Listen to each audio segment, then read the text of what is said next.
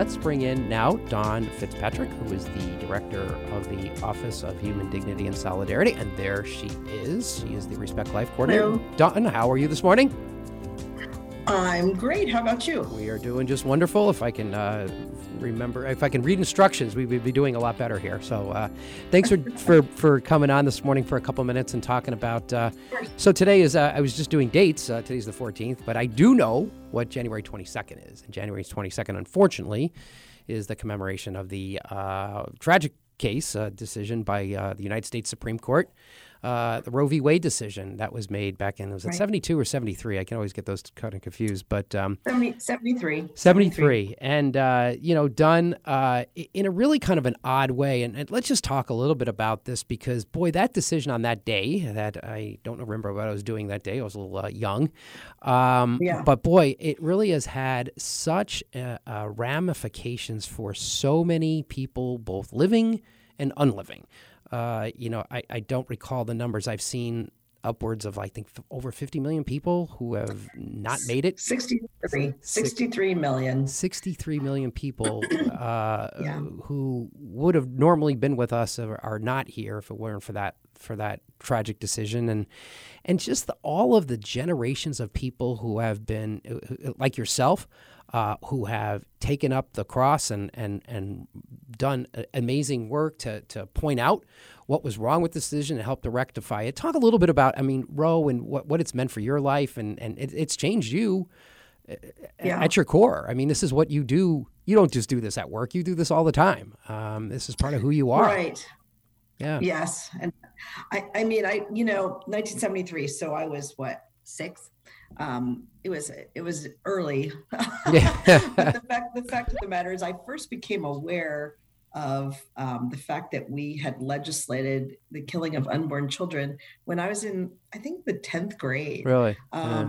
So, you know, I was involved in CCD, and we actually had that in people's homes in those days, at least at my church. Really? And we were all called to this meeting, this 10th grade gathering in somebody's living room.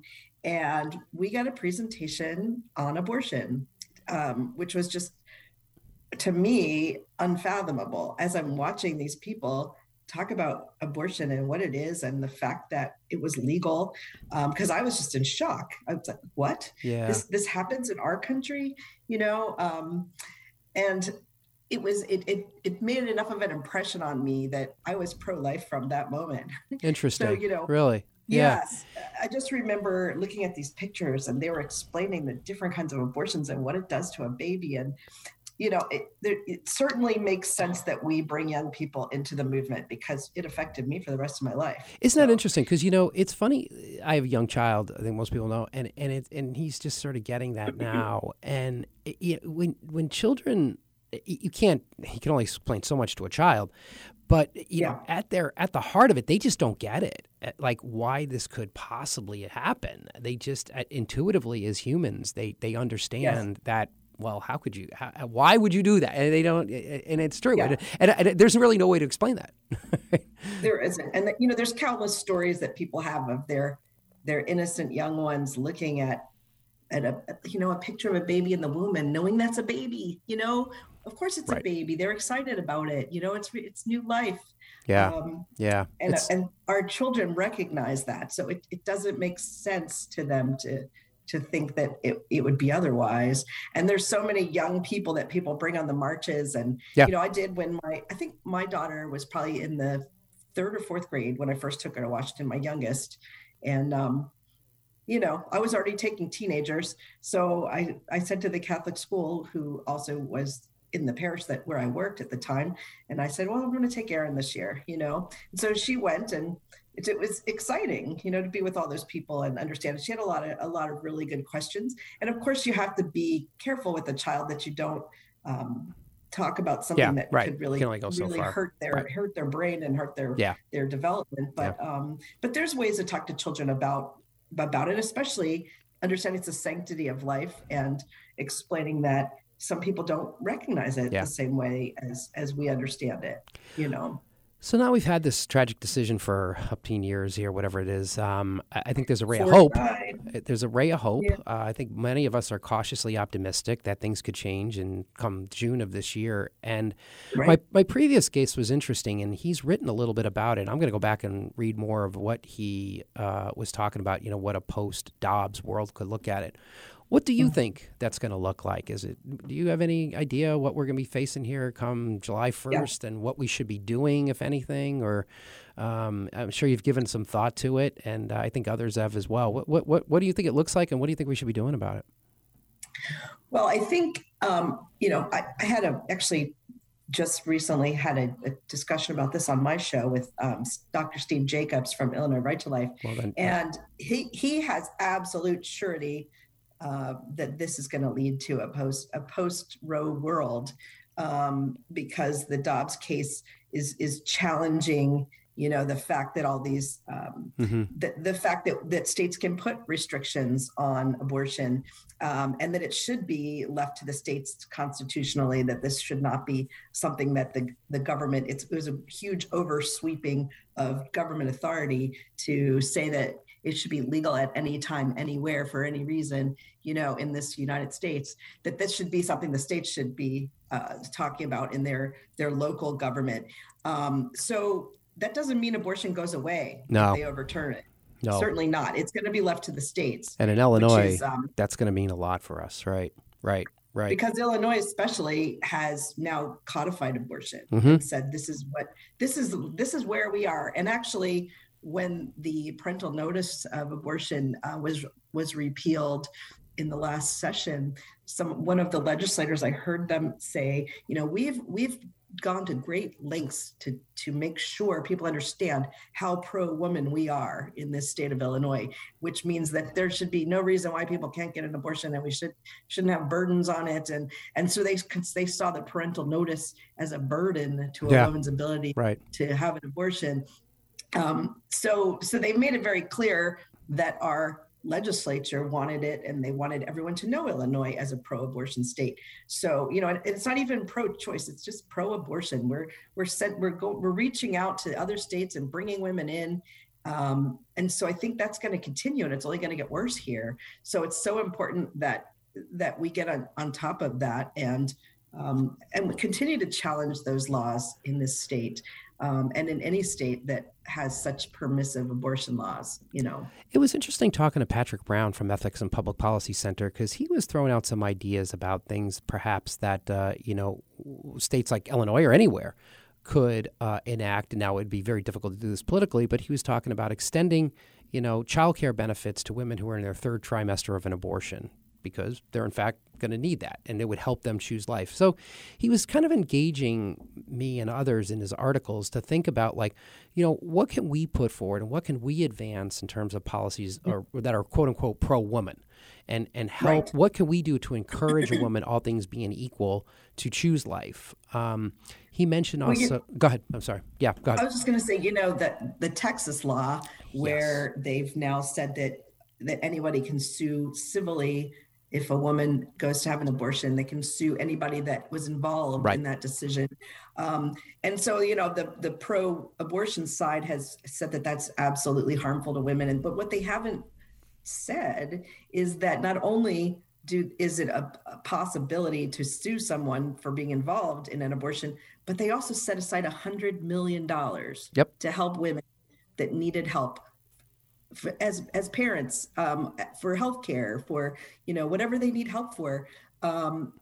So that's the kind of thing we should be doing here. Yes. You know, making sure that women are taken care of. And if they have the right to choose, they should have every choice. Right. They shouldn't just be told, you know, your only choice is abortion. Otherwise, you can't possibly manage yourself, and you can't possibly manage a baby. And so what we're doing is telling women that they have no ability to take care of themselves and a child. Yeah. I mean, does that make sense?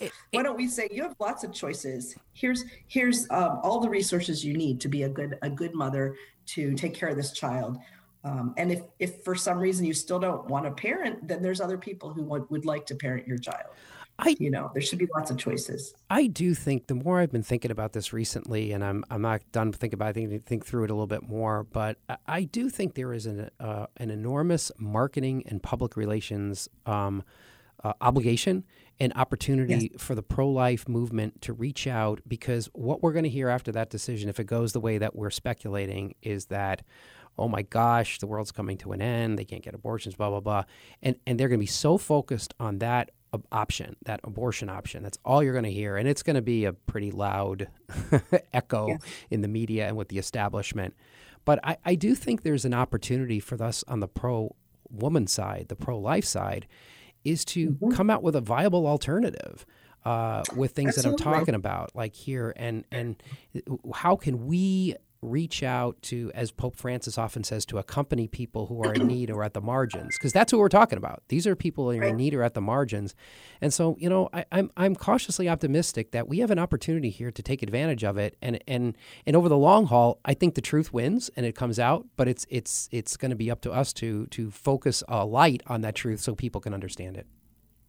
Sure. And, I think that, this is a time for us to really support our pregnancy center, the maternity homes.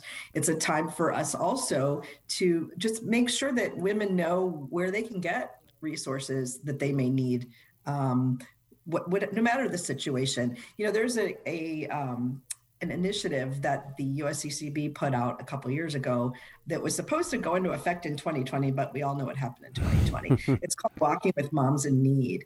And this is something I'm really excited about, and I'm hoping that here in the Archdiocese we can get our parishes on board with this. And it simply is a way for the parish to come together, all the ministries to work together, to put together some resources that will help women. So people would say, I have a friend who's a single mom and she doesn't, she's having trouble feeding her children. I'm going to take them over to my Catholic church because I know they have all the resources to help her. And that way people will start, it'll start to say, well, the Catholic church is the place to go. They take care of everybody, and when you're talking about marketing all of these great things, that's what this is all about. We have it all there, and then we're marketing it in such a way that people will stop saying, well, all you care about is getting that child born, and then you don't care. Right. It couldn't be further from the truth. But that, I hear people say that all the time. It's a rhetoric that the other side's put out there to convince us that the only option is abortion. Right. There's so many other choices. They're a one-note band. That's all they talk about, and they've created constant in terms of rights. And once you get into a rights language, it's difficult to argue with that. But I think that the best argument, the best anecdote to that, is what Pope Francis is saying: is to come out to be compassionate, accompany women in their time of need, and help them choose life, which is what we've been saying.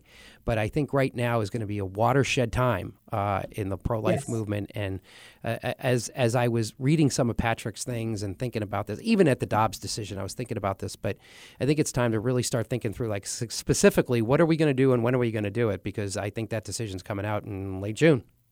Yeah. Right. Yeah. Yeah. So now's the time. I can't encourage people enough. There's a website called walkingwithmoms.org, and it goes through these phases of this project on how to get this going in your parish. What we need first is the pastor to agree that he would like to have this ministry in his parish, and then appoint somebody to kind of lead the effort. And it's not necessarily your Respect Life coordinator. It could be somebody that has the capacity to bring people together and to really make this happen. Yep. And then, put together a committee. And then it's a matter of kind of canvassing what's going on in your parish and where there's some holes. And then you start to look around the community and figure out what's available. And my office can help you vet those places. So that's what our role is, to help vet those places and make sure they're good, sound organizations that we as the Catholic Church can work with, and that we trust our needy people to. Sometimes somebody seems like they seem like a great resource, but when we start to dig into it, we realize they have ulterior motives so that's where my office can come in and help you figure that out. And I'm also willing to come to your parish and talk to your pastor and talk to your committee. Let's get this going. Great. I know some other dioceses have been have really sunk their teeth into this, and it's working well. So we'd really like to do that here in Chicago too. The production you guys are running up on the screen right now, what is Walking with Moms in Need and the pledge to walk with moms in need. So it's right there on your screen. So if you want to take advantage of it, this is an opportunity that it's right here in front of you. So and for that matter, as you indicated, the best way to do that is to get a hold of you at the Archdiocese. Yep. You're available anytime. Your information is out there. So please contact Dawn if you have any interest in Walking with Moms in Need. It's an excellent program. It needs to be built out and grown. The program is there. It just needs to be executed at this stage because the problem we had was when it was launched, it was right at the beginning of COVID. So it's kind of languishing a little bit, but we need to fortify that a little bit. Yeah. Plus, we've been going through a lot with Renew My Church. True. You know, so this is something, it's a nice thing to launch from Renew My Church. This is all about everyone working together and bringing people to our church, which is what Renew My Church is all about, certainly as well. You know, so it's just a nice, nice fit for us, I think. Great.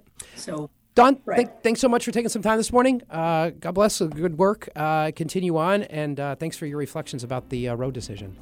Don't go away, everybody. We'll be right back. We're going to take a couple minutes. We're going to talk with Zach Wickman of the Catholic Conference, Director of Governmental Relations, and we're going to talk a little bit about a preview of the 2022 legislative session. Don't go away. We're right back.